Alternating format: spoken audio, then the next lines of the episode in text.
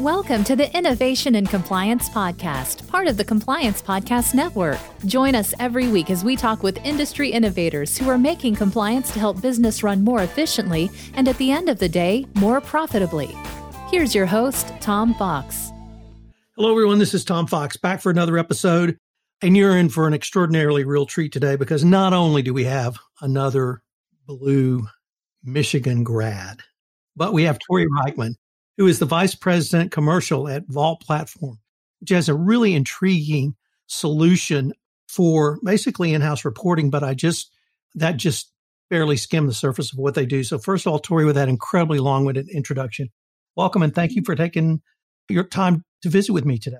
Thank you so much, Tom. I'm I'm really looking forward to the conversation. Thank you. So could you tell us a little bit about your role at Vault Platform? Yeah. So as VP of commercial, it means I oversee all of our commercial activities. So that's basically the entirety of our go to market. So from the beginning, getting in touch with who our prospects are, what the market looks like, being able to get our brand out there, raise awareness, all the way through getting to work with new organizations and then kind of ensuring that that life cycle carries on and we get the best from ourselves and we can give that to our customers and also learn from our customers and continue to put that back into the product and really kind of complete the whole cycle. And I love my job. I think that's a pretty awesome scope to be able to have. It sounds like you're really involved, literally from perhaps not the coding part, but certainly the development of the solution, the delivery or sales part, but then delivery and then working with a customer throughout the life cycle of the business relationship. Yeah, I am. And I feel very fortunate that I get to experience the entirety of the life cycle here at Vault. So, could you describe for us in researching Vault for this podcast, frankly, I couldn't tell if you had a product or a service or both because it seemed mm-hmm. to me it really was both. But I thought I might ask you to explain it. Yeah, I'm happy to. So, Vault Platform, I would like to say that, at least in my view, we're the leading B2B enterprise software, which enables employees to report incidents. And it also provides a single source of truth to the company so that the company can really receive, manage, resolve these incidents, and also identify and manage risk around the company's ethical and cultural health. So at Vault, one of the reasons I came to join is because there's something in it both for the employee and the employer. And it's really about building trust and, and creating trust between those two components. Does it work for a variety of corporate functions or situations such as diversity and inclusion, HR, and even compliance? Absolutely. Absolutely. It does.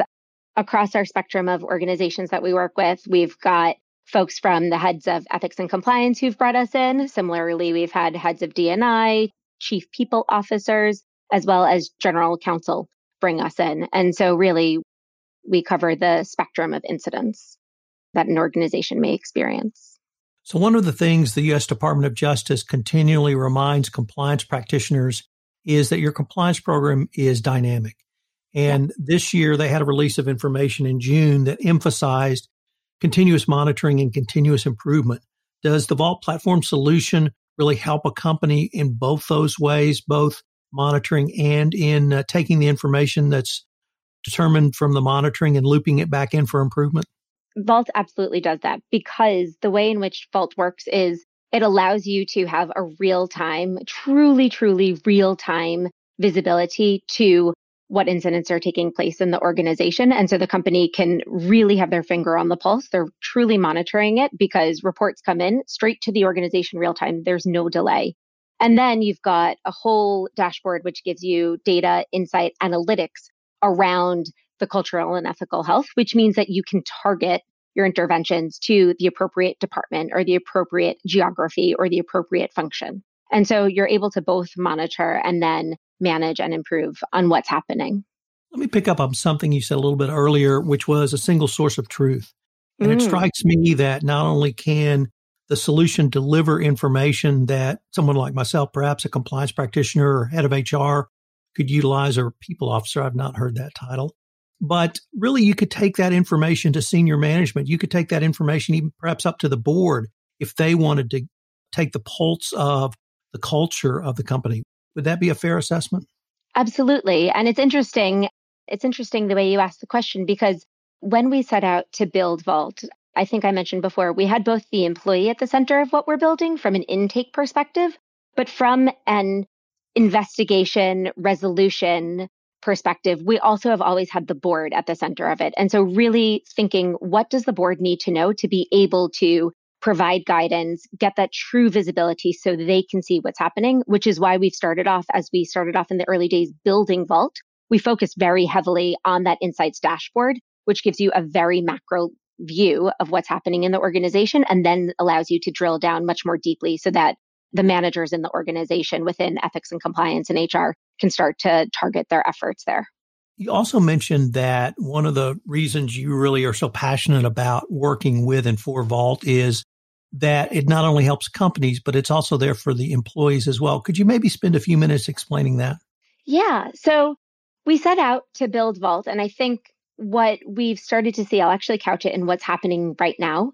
Companies are facing a huge social pressure to act with integrity. And we've seen this throughout the course of 2020 very much come to the surface, certainly against the backdrop of Black Lives Matter, where we are today, coming off the back of the Me Too movement and other forms of employee activism. Employees want their employer to take meaningful action. Employees want to speak up and to speak out. And so when we started off building Vault, we actually built it as an app that employees could have right at their fingertips. It lives on their personal devices. So they feel that they are empowered. They have the psychological safety to be able to capture the experience that they've had, the incident that they've either experienced or witnessed, and then submit it directly into their organization because that allows them to speak to the people who can actually take some meaningful and some measurable action against it. So the whole way that Vault works has been built with the employee at mind, their experience, their need for psychological safety to enable them to feel comfortable speaking out about what they experience or what they witness.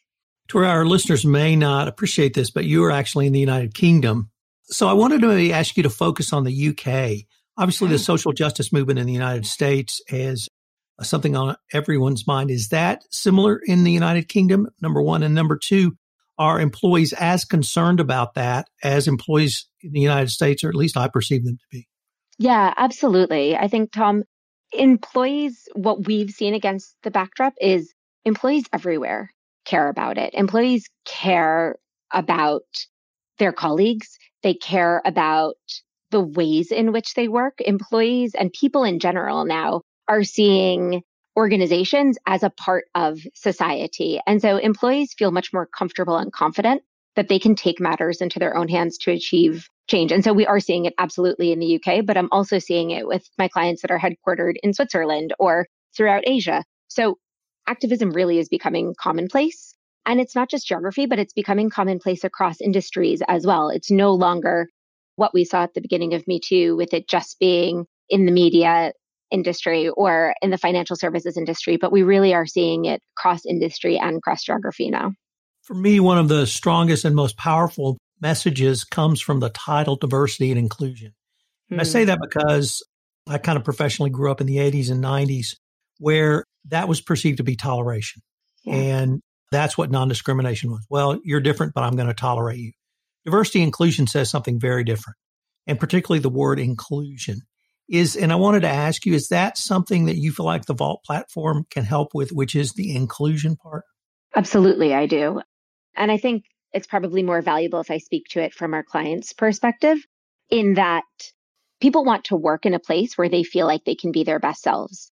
And they want to know that they can trust their colleagues and they can trust the organization that they're in. And so being your best self means being able to bring the appropriate parts of yourself to the organization as much as you want to bring at any given point in time, which means you need to have the space to be who you are and you need to be included. You need to be included in the dialogue and you need to be able to say, Hey, that doesn't feel right. That is not in line with our code of ethics. That is not in line with our code of conduct.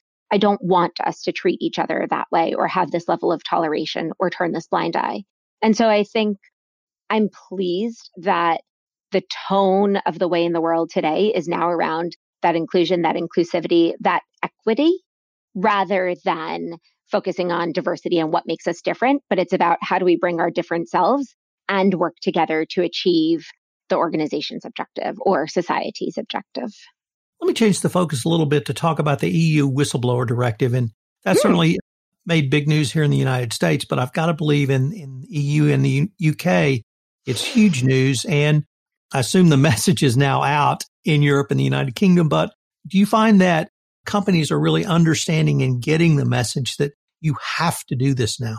I think, as with most things, you've got your early adopters, and then you've got the people who watch and want to wait and see, and then the people who think, ooh, if there's a fine, I'm going to take action just in time.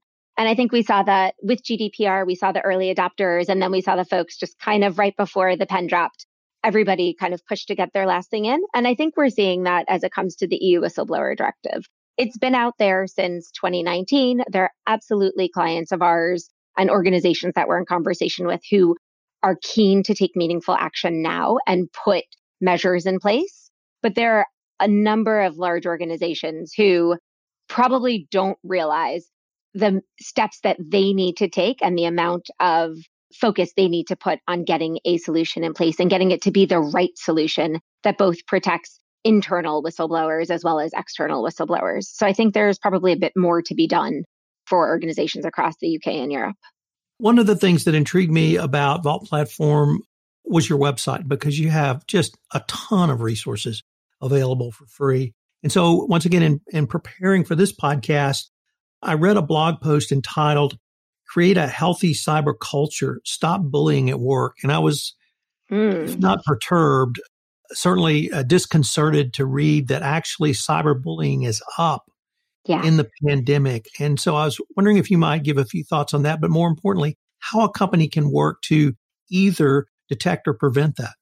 Yeah. So in terms of thoughts, there was some research published at the end of July by a couple of US universities, which reinforced something that probably most people think they know, which is that in times of crisis, people tend to the behaviors that feel most natural to them. And so in many cases, those would be the masks or what's under your mask. So out in public on a normal day when you're feeling strong and confident, you'll be kind to your colleagues. You will have a greater level of tolerance. You'll behave in the way that you should behave.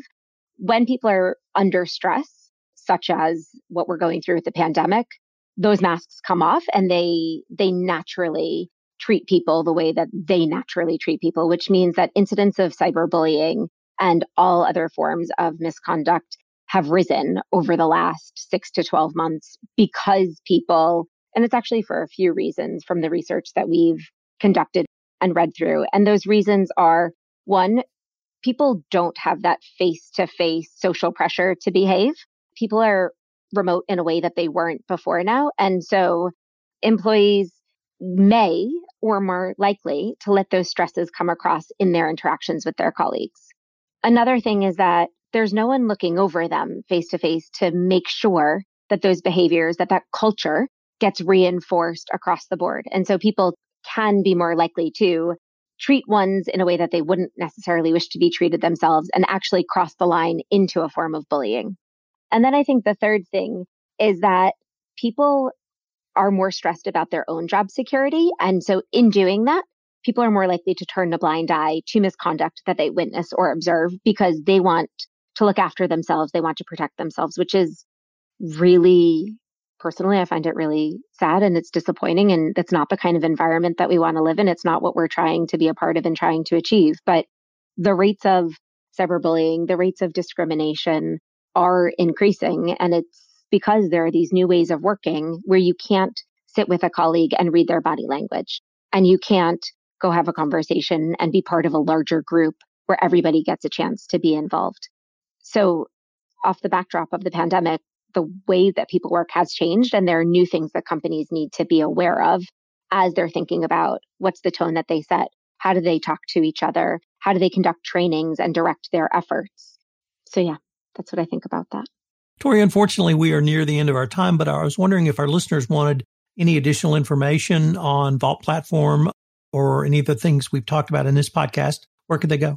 Fantastic. Well, We'd love you to come to our website. First of all, it's Vault Platform. So V A U L T P L A T F O R M dot com. Or you can follow us on LinkedIn. We are at Vault Platform. You can follow us on Twitter. And then similarly, if you're interested in connecting with me, I would love to connect with you.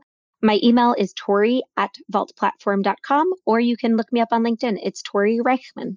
Tori, thanks so much. This has been a fascinating interview, and uh, I look forward to continuing the conversation. Likewise, Tom. Thank you so much. If you want to stay up to date on the latest innovations in compliance and help your business run more efficiently, subscribe to this podcast and help spread the word by leaving a review.